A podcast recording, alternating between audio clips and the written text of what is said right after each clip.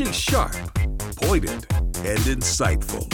This is Stacy on the Right on American Family Radio and Urban Family Talk.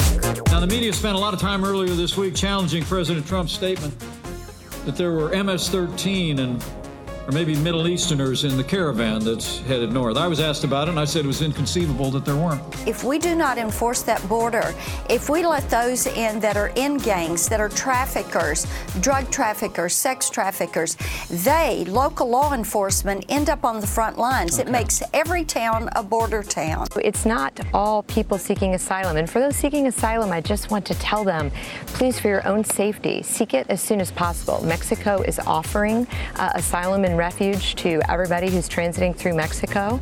If you are in fear for your life, please pick it up. Take asylum as soon as you can. Don't don't make a six-week journey at the hands of criminals to get here. The truth is this caravan is being advanced by leftist groups and human traffickers who have no regard for human life.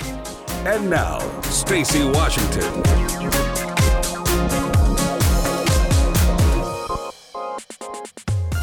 Welcome to the program. Oh, yeah. Still here, still alive, still not staying home to cook dinner for my family instead of doing radio. Yeah. Instead, I'll cook dinner for them after the show, like I do six days a week, five days after the show. On Saturdays, I cook dinner whenever I want, and my family eats and I do radio. Welcome to the Stacy on the Right show. It's so glad to be with you today. So good to be here. Uh, the bomber has been identified. The media calls him a Republican, claiming that he registered as a Republican back in 2016. And uh, lots of details are coming out about him. We knew he was going to be found because he left copious amounts of, uh, you know, forensic evidence available for investigators. And so there'll be more. Well, as the story unfolds. Also, Megyn Kelly is her show is done over at uh, NBC, and I don't know anyone who has been watching this that is surprised by it. They have had their daggers out for her since the first day she stepped on that uh, that expensive stage they built for her. It's as if they hired her away from Fox to eliminate her. Now I know that that would be what some people call a conspiracy theory. But if you look at the steps that they went through to get her and the amount of money that they paid and you th- you'd say, well, it can't be that they thought that. They really thought she was going to be successful because look at how much they paid her.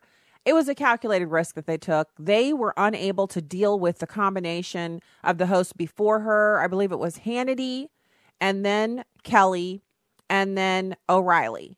And so, one way to get rid of that one, two, three combo is obviously Bill O'Reilly had passed acts of his own that kind of did him in, and Sean Hannity's still there killing it. But Megyn Kelly, she had to be lured away and she went willingly I'll, I'll, never understand it you know there's probably i don't know 500000 women in america who look good enough to be on fox news who have who have the look and maybe out of that 500000 maybe 400,000 of them have written books and can do media and can speak well on camera. I mean, there are that many talented women who want to be on that network. And so when you say the competition is fierce, to get a show on Fox News is to reach the pinnacle of broadcasting and to really have established yourself as successful in uh, media. And so for her to leave that, a place where it was her home and it, it's this very small, very select group of people who actually work for Fox. The majority of the people you see roaming around there are like me. They're you're there for a TV hit. You're unpaid. Um, you're really grateful that they're doing your hair and makeup, but that that's about it. And of course, there are some contributors, but they are not numerous. And so it, I just, I'll never understand what made her make that choice. And of course, the rumor mill says that she's, you know, looking to go back there and that Fox is not receptive. And I, I would not rule it out that she would end up back at Fox in the daytime, not not in prime time, but in, in the daytime, which actually works better for her family. Um, but it, it's just it's a sad situation to watch people dancing around with glee about what's happened to her. Um, it's just been like a slow motion train wreck.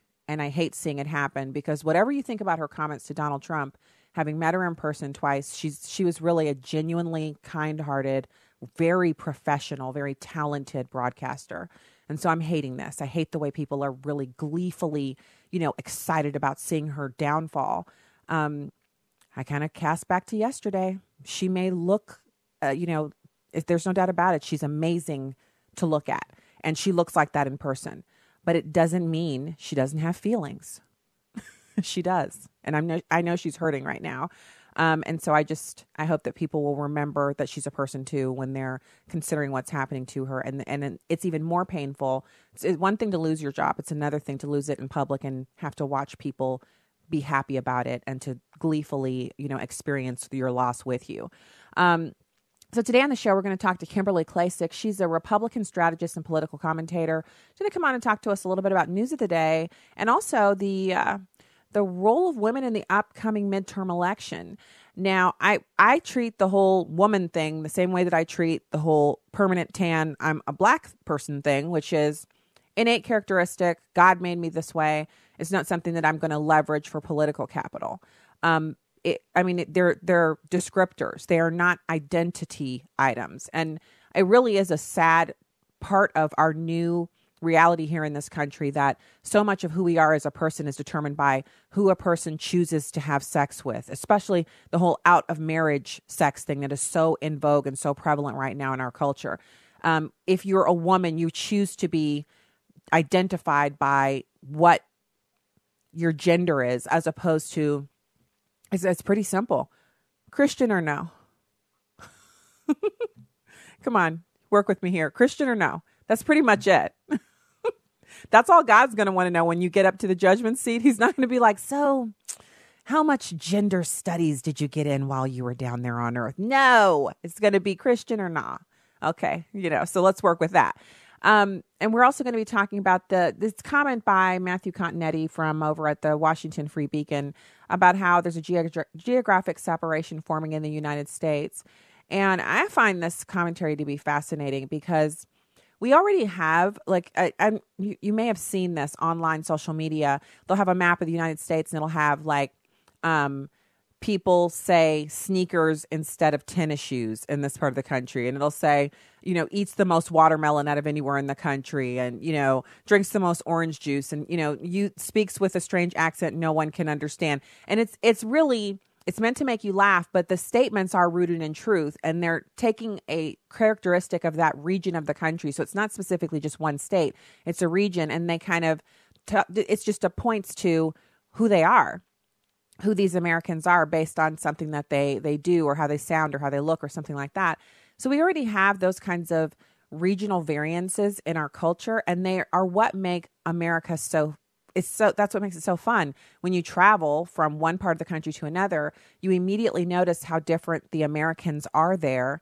And you kind of it's it's it's not just a field trip it's it's wonderful because they're still our people. There's still my people. It's just now you know you're in arizona where everything's hot and arizonans have a certain way about them and texans have a certain way about them and you know same thing with missourians and or, or people from missouri yeah um, and especially if you go down to the boot heel, people down there are they have their own distinct cultural norms, still Americans, but it's a beautiful thing. So we'll talk about that a little bit as well.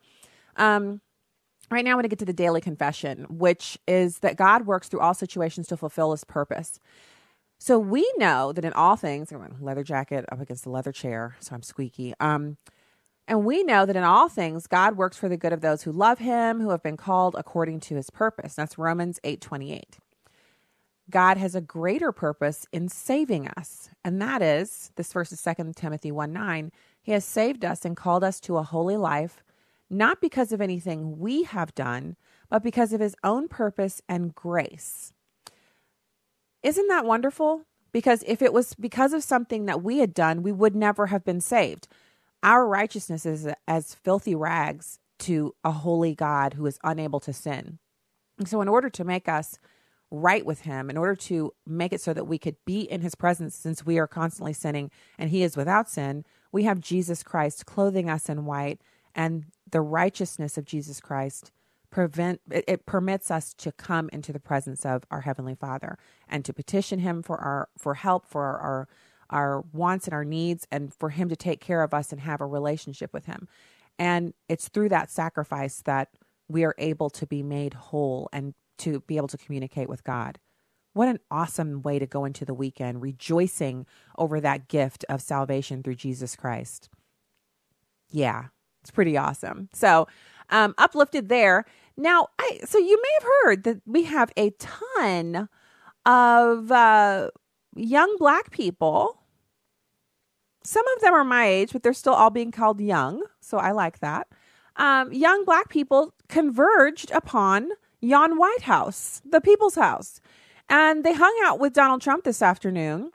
And before Donald Trump appeared so that he could speak to them, because it's the Young Black Conservative Summit put on by Turning Point USA, Candace Owens, Charlie Kirk, and they are um, they're they're there and they're just exuberant. They're rejoicing at the sound of Donald Trump saying great things about the police. They're chanting USA. Um, these are my kind of people, and I do know a few of the people who are there. So um, I did not put in an application to register to go. I had a speaking engagement in St. Louis this morning. It was actually I emceed an event, and it was a prayer event for pastors and people of faith and leaders in the St. Louis area in preparation for the upcoming election and it was amazing. David Barton of Wall Builders was the the keynote speaker, and I got to see so many people, meet so many people. It was wonderful. I can't be in two places at one time, and I don't regret at all that I'm not at Young Black Conservative Summit this first time. Maybe next year, uh, but it is so it's it's an enthusiastic. Um, uplifting kind of a, a way for us to kind of just just take a peek at what's happening at the White House and see how things are changing under Donald Trump. And I think it's yes, it's Donald Trump, but I believe it's also prayer from around the country. And and then this audience in particular, people are praying for the chains to be broken. I'm talking about the mental chains, the chains that keep us shackled to the idea that if you have a permanent tan, you are only allowed to vote for Democrats. And as more people come out from under that oppression, you see things like what we saw at the White House. Now you would think that the sight of young black Americans exuberantly enjoying themselves at the White House in preparation for a speech from the president would be an item of news that would be welcomed. Even if you're on the left, you have to admit these people look happy. But that's not what happened over at CBS. They were trying to explain why young black men were at the White House. It's number four. We also expect in 10 minutes the President of the United States um, will be speaking you would one would expect that he would have at least a comment about this, um, about uh, the arrest that has been made in conjunction, in connection, I should say, with um, these various bombs that have been sent to high-profile individuals. Mm-hmm. Actually, you can see the shot where we're awaiting the president. He's meeting with a young black man today. Yes, I believe, right? And you can see that's why the crowd looks the way it is. Um, that's why the crowd looks the way it is. What is she talking about? See, I'm she she should be very happy that no one like me who looks the way that I look was sitting near her when she said that's why the crowd looks the way it is. I would have said, "How does it look? How does it look to you? A group of young black most of them college educated kids, men and women, people in their 30s, a few people in their 40s, and a few in their 50s, but all of them happen to be black and they're standing around waiting for the president and they have their phones up and they're chanting USA. That's why the crowd looks like what exactly? Liberal. I mean, if you let them, they'll tell you what they really think about black people. And and it's not tolerant. All right, let's go to the phones. We have about a minute. Really quick comment from John in California. Thanks for calling the show today. Oh, praise the Lord, Stacy. praise the Lord. I'm thankful to, uh, for you on the radio. I'm really thankful to hear you on there because I know you got the Holy Spirit, and I know that uh, you're being led. Thank you. Uh, I'm thankful for that. You know, and I know the Lord's going to continue to use you. I just want to talk a little bit. I'm a pastor myself. I wish you could. You sing. I, I didn't know that. I wish you could uh, hear you sing someday. No, no, but, I don't uh, do any singing. I was emceeing. Well, I was the MC. 30 seconds, so. yeah, thirty oh, seconds. Well, I got 15 seconds. I just wanted to say that the man that they're that they, they they arrested, I think they really need to look into who this person really is before they come to their conclusions. And I know the media, the mainstream media, is going to jump to a lot of conclusions. They, they already decided who he was. And and they're using that van and the other little evidence, but uh, you look a little bit deeper, they're going to find out things about him. Uh, John, you are so right. Uh, and I'm not buying it. I know he registered as a Republican. They have those documents, but I don't buy it. The van, the bombs, everything. It stinks to high heaven to me. It does not seem legit. Thank you so much for calling the show. When we get back, we're going to have Kimberly Klacik. She's a Republican strategist. She also happens to have the permanent tan. Stay right there.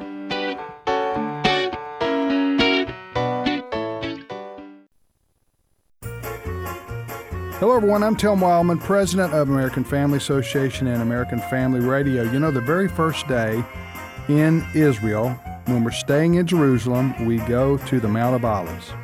And it's there at the Mount of Olives we look out over the old city of Jerusalem. It's a spectacular sight. You've seen it in pictures before, but it's another thing to actually be there as we walk down from the Mount of Olives to the Garden of Gethsemane and we pray there.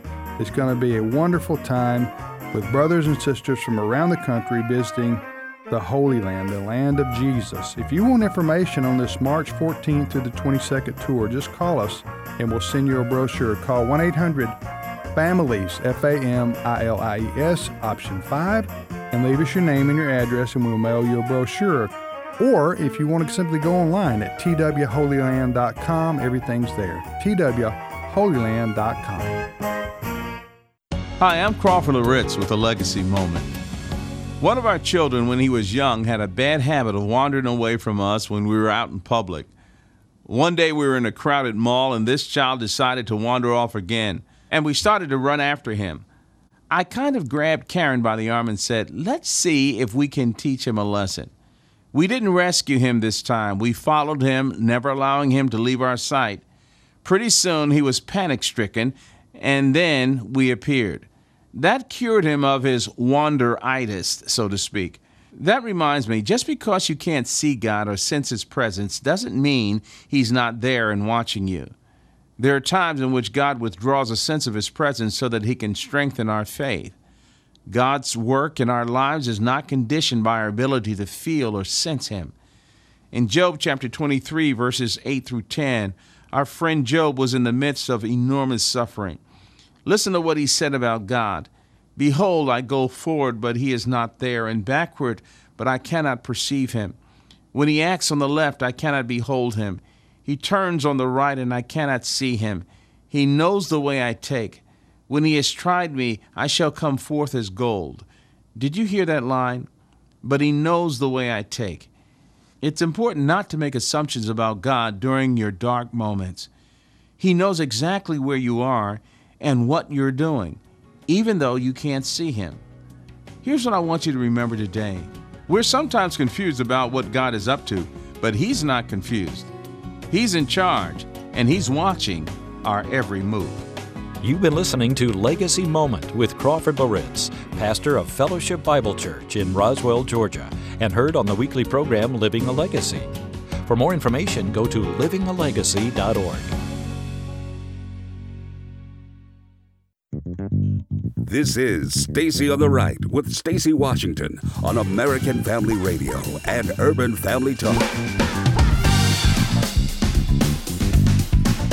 Welcome back to the program. Thank you for uh, being here today. God bless. And uh, it's Friday.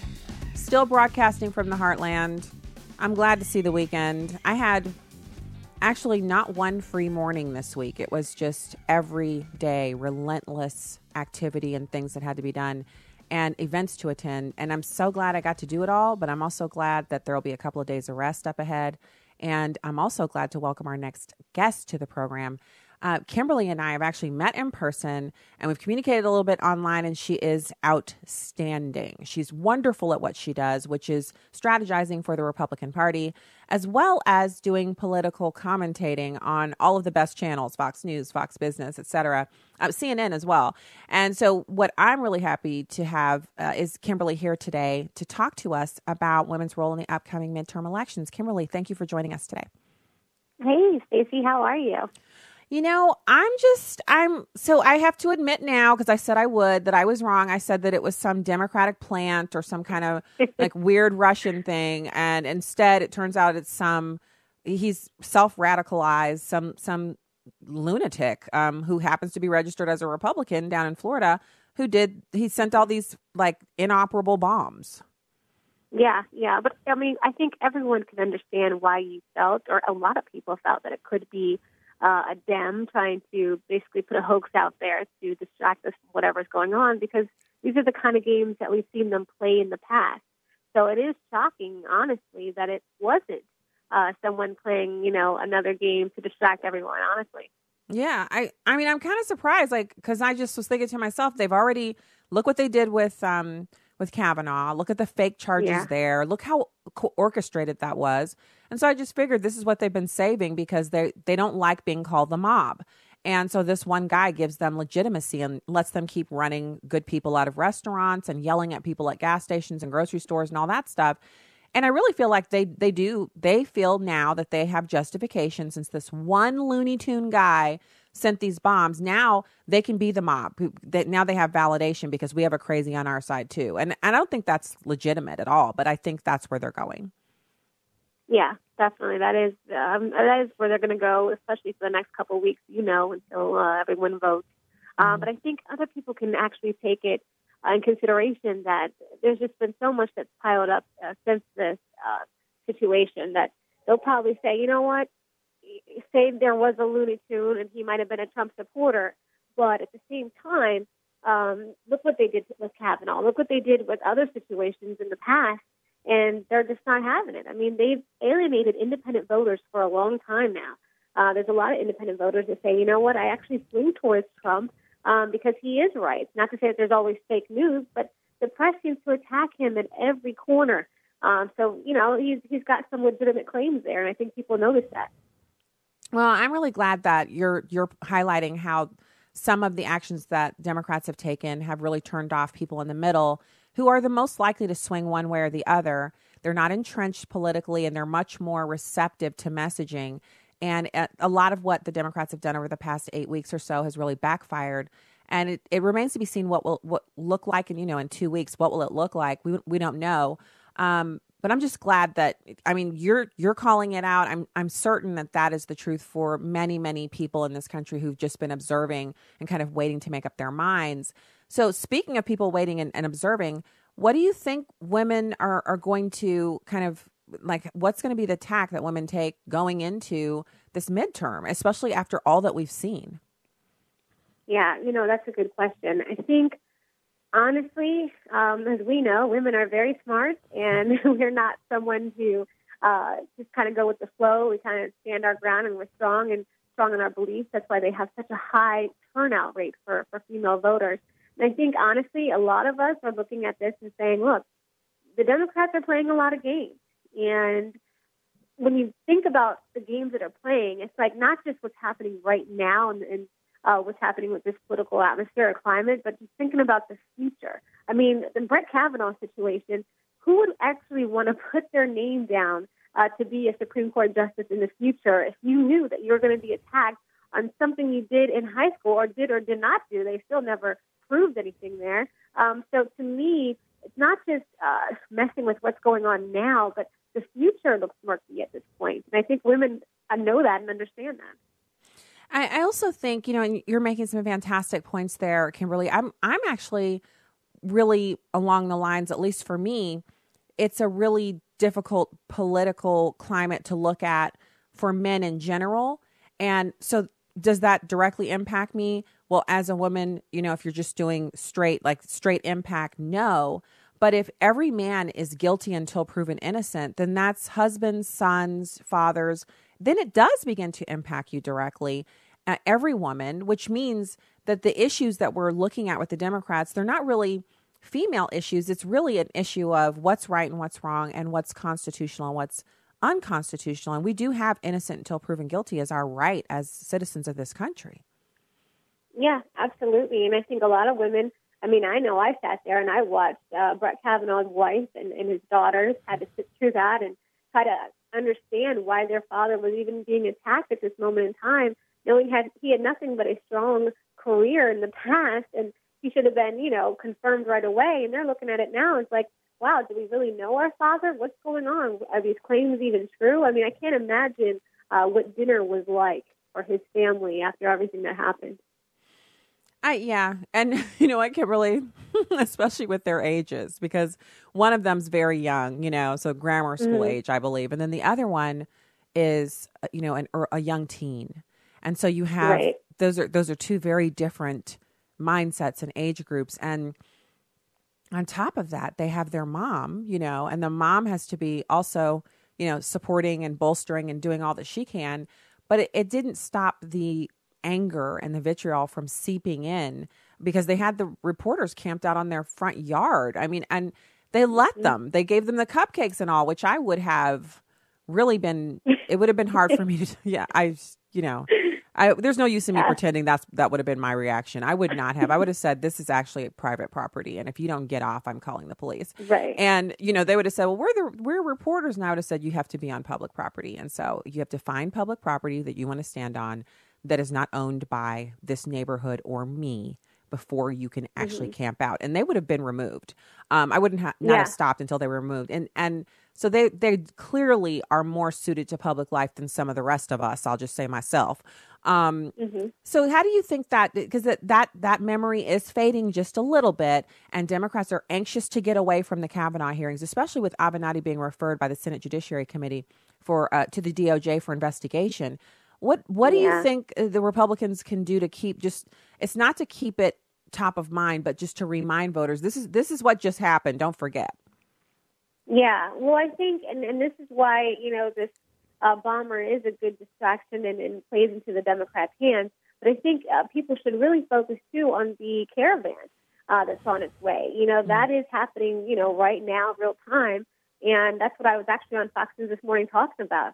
I mean, you know, we're a nation of laws. And so people to come here illegally, that is a crime. And, you know, I was going back and forth uh, with Rochelle this morning about She's saying, oh, not everyone crossing the border is a criminal. Well, yes, they are. That is a crime. Illegal migration is a crime.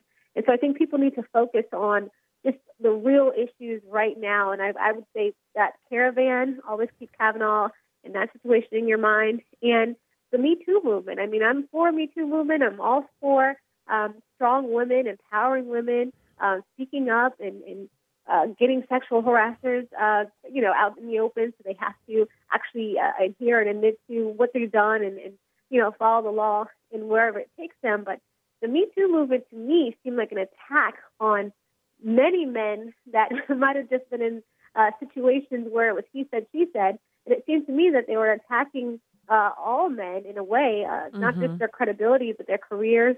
Uh, you saw a lot of wealthy men. You saw a lot of men that were being attacked that literally, I think they said, uh, I think, um, was it Samuel Jackson? Uh, they said uh, Yeah. he was Yeah, saying yeah. hello, sweetie, to some people. Mhm. Yeah. And they were like, well, that was an attack. And it's like, he said hello, sweetheart, and you were attacked by that? you know, so it was like just anything. They were just throwing anything to the wind. And Can't you know, believe they were only upset about that way. after. So the the part that got me about that was when he said it, they didn't have a problem. It was only later that they were like, "That was an attack." I'm like, Yeah. I'm pretty sure it wasn't. You liked it when he Yeah. said it because he's rich and famous Right. and you know in every movie, and you thought, "Oh, he thinks I'm sweet." Now you're like, "I'm not sweet. I'm not. That's no good for me." I, I just it wasn't genuine. Like I have Yeah. trouble following all that. Yeah, no, it, it was crazy, and you know, it, it's kind of simmered down a little bit now. But I'm pretty sure they'll they'll rev it back up if they feel like they're not making any traction uh, with the the Trump supporter in quotation bomber. Hmm. Well, I, I'm hoping this doesn't really like I I just so I used to be a Democrat, okay? I've told people publicly Mm-hmm. before, so don't be shocked, Kimberly. I was when I was in my twenties, you know, before I got married and had kids. And then after we were married for a few years, we were still Democrats. And um, it was before we moved to the Midwest. When we moved to the Midwest, it was when things began to change. But long story short, I'm it's not like I can't remember how I thought back then. I, I still had common sense. So I can't imagine people going, oh, this one guy sends all these inoperable bombs. Well, you know what? I, I've been feeling really negatively f- towards the Democrats, but now I've changed my mind because of that crazy guy. I'm going to, you know, I'm going to now go back and vote for the Democrats or I'm going to change my mind about policy because of this bomber guy. Because, I mean, I know it's still serious and he is going to jail for a long time, but uh, no one was hurt. And it's clear that he was doing this. It's like a stunt. I'm, I'm waiting for more shoes to drop. Yeah. Yeah, no, it was definitely, it seems like just a scare tactic. Yeah, I mean, obviously there was a lot of fear and terror, and I understand that. Um, but it seemed like he just wanted to uh, make some of these high profile Democrats afraid. And to me, I think, you know, the fact that he sent them to particular people, I mean, he sent one to Maxine Waters, to Cory Booker, the people that we've heard in the media say, hey, don't let them sit in a restaurant, you don't let them go to the department store, you got to say something. So there is a reason why uh, this you know, Crazy Loon picked those particular people. And I think some people will think, well, why did he choose those individuals? And they might actually sit back and think and say, well, you know what? That person did say this, they did say that, and so maybe that's why he chose them. And so maybe people will do some critical thinking here and not say, okay, like you said, this uh, crazy loon with the bombs. Maybe they'll sit Mm. back and say, okay, there's a reason why this loon picked this person or, or these people, and maybe we should really uh, think about why that is too. Yeah. Um, and then also, and I honestly, I'm willing to admit when I'm wrong. Guy, you know, is registered as a Republican. I said he wasn't. So there, I've admitted twice now in just, you know, less than 20 minutes. Um, but the evidence they're using is like this van. Did you see the picture of the van that they with the stickers on it? Okay, so I'm not saying Yeah. that's not a real picture. I'm not I'm not I'm not disputing the actual existence of it. But did you find anything odd about the uh the van um like the stickers and all that? Yeah, I don't know. I don't know where he even got half of those stickers. It seemed to me maybe that was something that he printed on a printer and then cut and paste under tape. I don't know. I don't. Perfect seen a lot of squares. Did you notice stickers. that? it, it was like it was Yeah. perfectly, you know, like um like a, a, a if you if you sign up for one of those programs where they wrap your car, they wrap your car with that Yeah. um that's super plastic and you drive your car around like that on the highway and they pay you a monthly fee to drive your wrapped car. I, I know it's more prevalent in like big big cities. Um and you can make, you Mhm. know, enough to cover more than your car payment doing that. Um, and but the reason they're able to make it fit so perfectly is because they order it for your make and model of car, and then they wrap your car. They like ec- electromagnetize the car. They put the, the thing on there, and it sticks. That those Mhm. windows look like that, like the like a professional. Yeah. Like who is this guy? I want more details before I really, Yeah. you know. I, I still have there's I have some some things I'm holding back. I haven't, I've admitted that I was wrong, but I'm, I'm holding some some reservation here. Yeah, no, it was definitely laid flat, kind of like tint, I guess, tinting on Yeah. the windows. Yeah. Um, and it looks brand new, also. So it's like he got, I guess, radical within the past couple weeks. Well, you know, yeah, yeah. down the highway, it's not going to look that good In you know, Florida, after a couple of rides. after the whole summer. You only have to be in Florida for seven days to have a little bit of oxidation show up on the black parts of your car. You know, the, the like the Yeah. parts around your windows and stuff. Florida heat is something amazing. You know, mix it with the air that has the sea water kind of breezes coming off the sea. I can't believe it would look that pristine unless, as you said, he just recently had it done. And then what's the impetus for that? Like, what made him go have it done recently? What made him go do the bombs? I'm I'm interested in more details. Yeah, absolutely. So am I. But I, I have to say, what stuck out most to me was when the tarp flew off so easily as you know the, the, the authorities were taking it away. Almost like, yeah, we're covering it, but let's go ahead and put it out there. It was a "Make America Great Again" nut. You know, Mhm. it was like this person had one job, Right. and they didn't do it.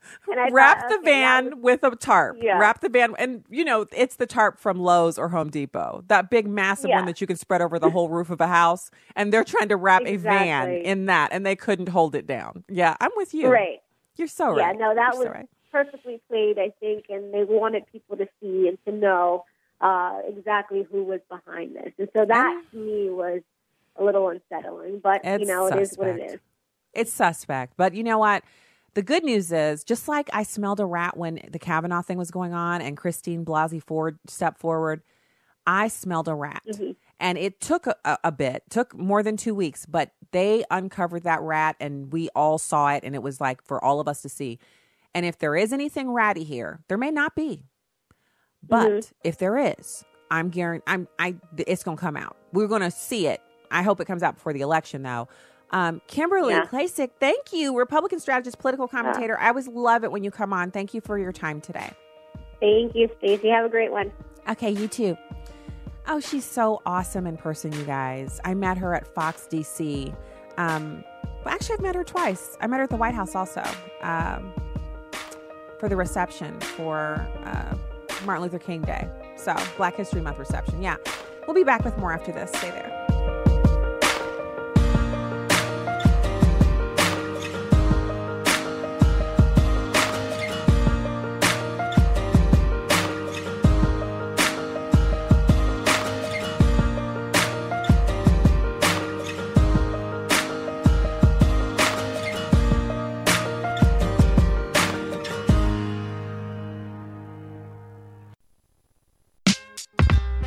Had a conversation with my daughter about making mistakes and not getting this Christian walk right. I had to explain to her that none of us are perfect, but we are all striving for perfection. Then I was listening to a song by 10th Avenue North called You Are More. The song really explained what I shared with her and reminded me that the enemy would like nothing more than to use the mistakes and things you've gotten wrong against you. But because of Christ, you are more than your mistakes. You are more and bigger than your fears. You are so much more than the choices you've made. And God's love for you never wanes, it never decreases, it never ceases to exist. Today, no matter what you've done or how bad you think it is, repent and rest in the forgiveness and love of the Father. Extend to yourself the same passion and grace that the Father extends. With a heart for the urban family, I'm today's urban woman, Tony Johnson. Connect with us at urbanfamilytalk.com. We need you to call your senators today. Tell them to put an end to the liberals' filibuster, switch to a majority vote, and defund Planned Parenthood. Your call will make a difference. Call the Capitol switchboard at 202 224 3121 or go to afaaction.net. Again, call 202 224 3121 and tell your senators to switch to a majority vote and defund Planned Parenthood. American Family Radio, Samaritan's Purse. and your family. Together, we can bring good news and great joy to needy children. Simply pack an Operation Christmas Child shoebox with toys, school supplies, and hygiene items. Then drop off your shoebox gift during National Collection Week. Visit AFR.net, click the Operation Christmas Child banner, and then get packing.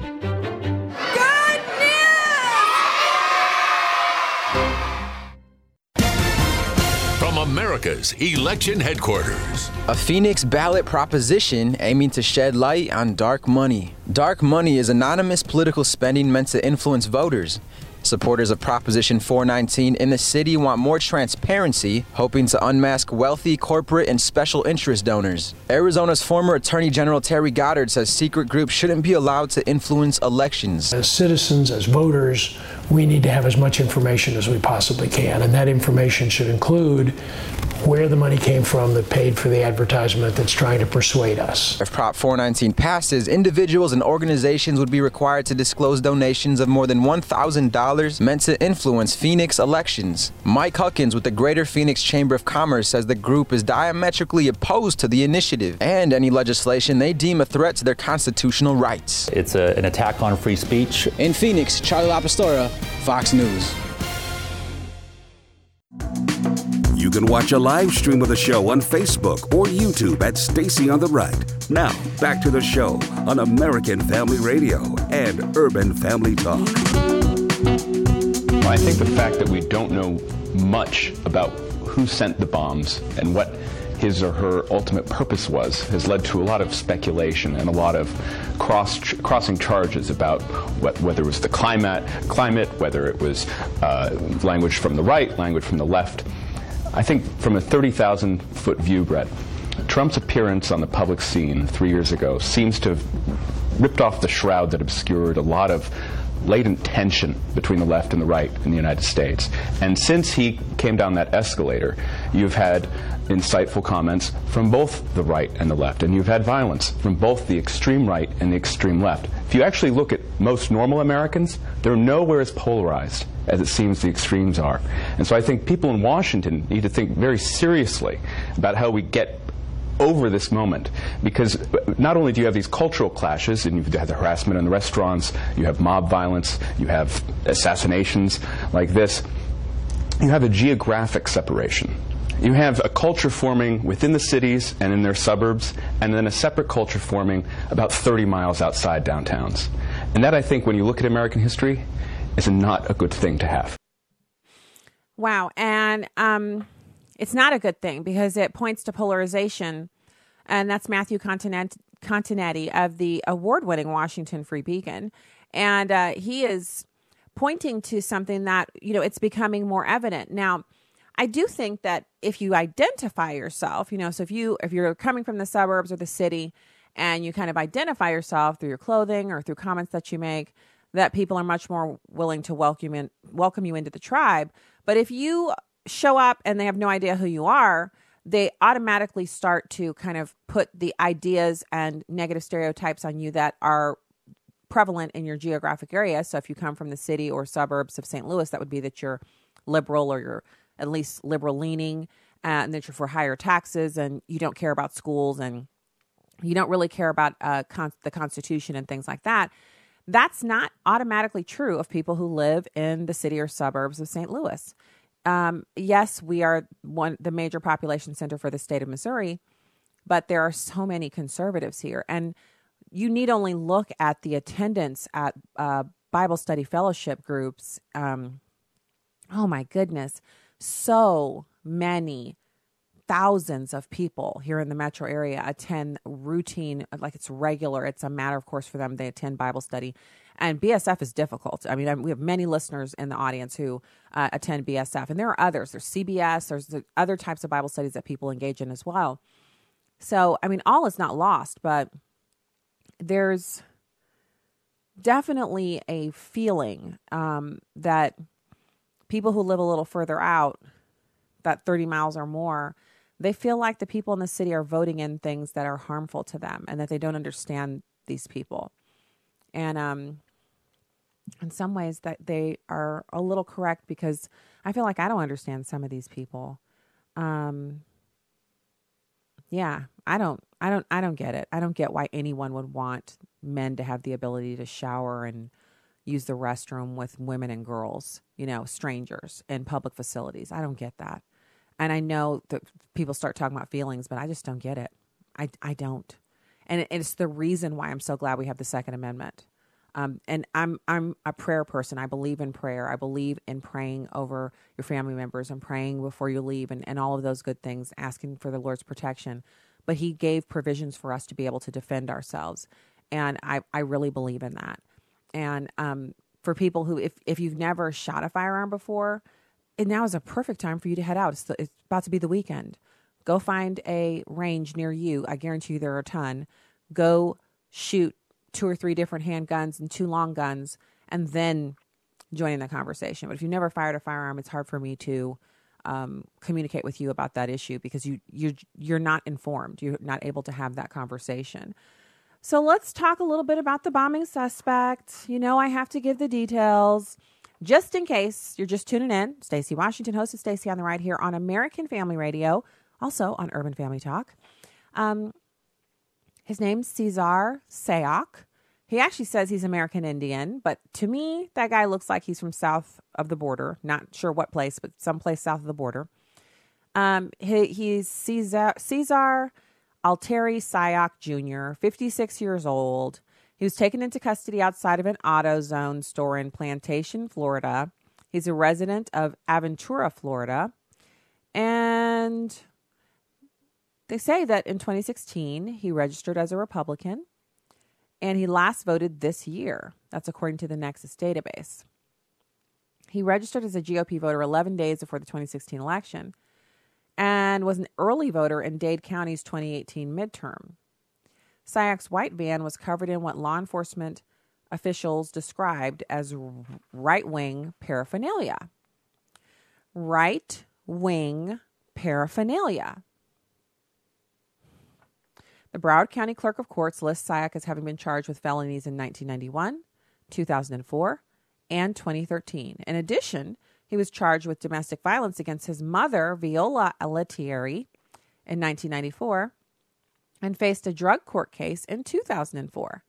He has had eight traffic violation charges, what a criminal offense, five parking offenses. Now, I don't know why they list the parking offenses, quite honestly, because you can park on the wrong side of the street on a day where there's a street cleaning truck coming through and get a parking ticket.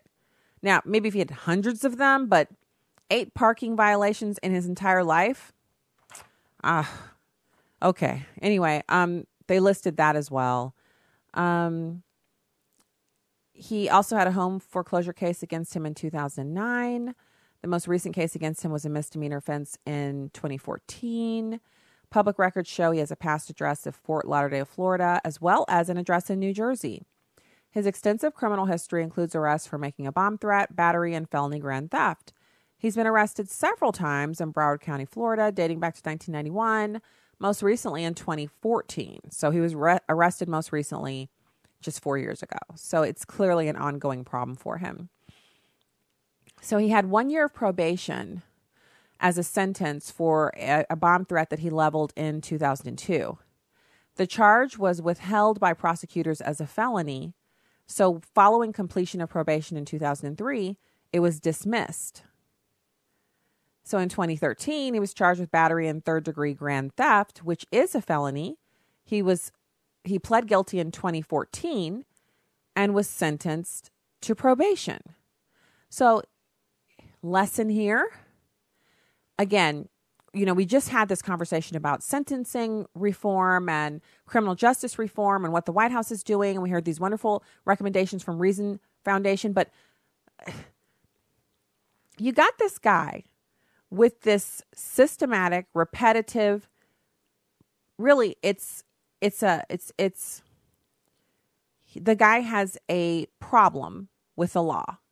He seems unable to abide by the law. Battery is hands on people without their permission.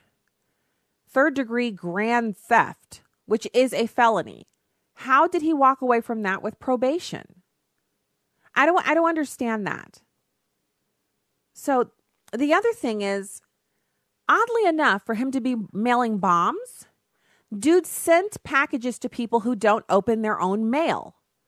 So many of the packages were intercepted by the post office because the post office scans every piece of mail. That's that's the lesson here for all of the people. If you go mail bombs, you're not going to get your bombs to your target because the post office scans the mail for bombs because they know lunatics exist. So anyway, he sent all of them, and uh, he sent them to people who don't open their own mail. So this is also, this may be a news flash for some people. Most of us, we already know this, but I'll go ahead and state it. Barack Obama does not trundle out to the mailbox and pluck his mail out. And you know how how you do when you get your mail out. You kind of flip through, you're looking for checks and actual cards and letters. You're looking for real mail. And then once you realize you have no real mail, you divide it into two piles. One is recycling, the other is we'll read these later or I'm opening these up and I'm throwing away the envelopes and I'll deal with these later. That is what um that is what we regular folk do. Um the former president of the United States does not trundle out to the mailbox and get his own mail. Some staffer gets the mail. Housekeeper, Secret Service agent, whatever, gets the mail. And they scan it and take a look at it and examine it and then they give it to the president. Okay? Former president, senator, sitting member of, of Congress. They, they, they're, they're not at home opening up their own mail. A real flaw in the plan, if you ask me. Um, so that was interesting. Also, over at ABC St. Louis.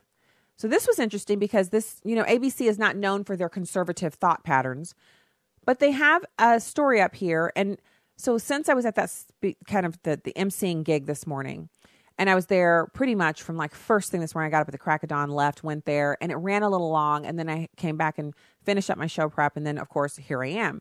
So this was something that I had a friend sent over to a group of us, and I hadn't had a chance to listen to all the clips, or I would have had them for my producer to cut for us to use today. Um, but I'm going to post the link on Facebook. You can definitely go over and click through. It's a series of videos posted at ABC St. Louis. Again, I'm just looking. I'm like, it says by ABC 30 News.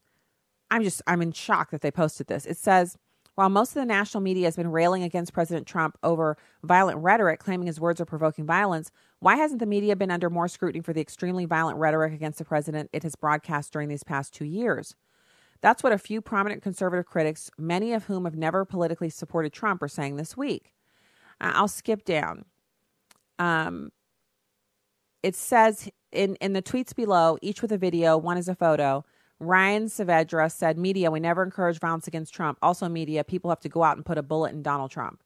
Now, I know if if you didn't know and trust this program, if you didn't know that I'm not into just making stuff up, you would think you can't possibly be telling the truth about that. But it's right here in black and white. And there's video of this guy on uh, MSNBC, and he says it. He says it like it's not lip synced, it's not gift, it's not made up. He says you have to go out and put a bullet in Donald Trump. MSNBC's Nicolle Wallace said she encouraged Jeb Bush to physically attack Donald Trump. I told Jeb Bush after I told Jeb Bush after that debate that I thought he should have punched Trump in the face. Again, imagine a Republican saying that and getting away with it. You can't imagine it? That's because no Republican can get away with that. Um, you go on a little further down, Madonna. I thought an awful lot about blowing up the White House. You remember that moment? It's inauguration day, and she's just doing whatever she's doing, um, which is like go back to England, Madonna. Okay, Kathy Griffin beheads Trump in a photo shoot. Says she didn't do anything wrong. Harvard law professor Laurence Tribe on Democrats going after President Trump. If you're going to shoot him, you have to shoot to kill. CNN's Chris Cuomo, who normally loses his mind and goes into, you know, like the tongues, the bad tongues, he didn't. He didn't even respond. CNN's Phil Mudd on Trump. The government's going to kill this guy. As I, maybe I'm missing something. Kill this guy is metaphorical speak, or does that actually mean killing, as in thou shalt not kill, as in murder? MSNBC host Nicolle Wallace says Sarah Huckabee Sanders should be choked. Why is she still on the air? And I'm not about firing people because they make one mistake or, or have a bad thought. That the whole idea that they're letting Megyn Kelly go because she said her comments about blackface. I guess I, I need to address that in the last couple of minutes of the show. Um, and that was the last one. Johnny Depp jokes about wanting to assassinate Trump. You remember that? He's still using his fake Pirates of the Caribbean voice, but he uses it in his real life now. So he talks like that all the time. I don't know what his kids must think. And he joked about wanting to kill the president. So let's talk about this whole blackface thing. So I'm I'm not a Halloween celebrator. So you might say, with my comments and rhetoric on how I don't like having gun debates and conversations with people who've never shot a firearm that perhaps I can't have a discussion about it. But I do happen to be of the permanent tan. And I do happen to have been taught in, in school before political correctness entered in what blackface is. And when I say blackface, the true definition of blackface is when a person who's white dresses up as a character from earlier times in the history of this country where the lips are painted bright wet red and the skin is painted black but in a circle on the face so that you can see the edges of, of the person's skin. And the eyes are also colored in so it's a caricature of a black person. And then that person dons an outfit. It's a white shirt. I think it's red pants these strange looking clown shoes. And they kind of dance around and act like a, a kind of a, a buffoon if you will. And it's supposed to be a racist way of mocking black people that is blackface. It is abhorrent. It is a uh, it's it's racist, and it's not something that you know good, kind-hearted people would engage in.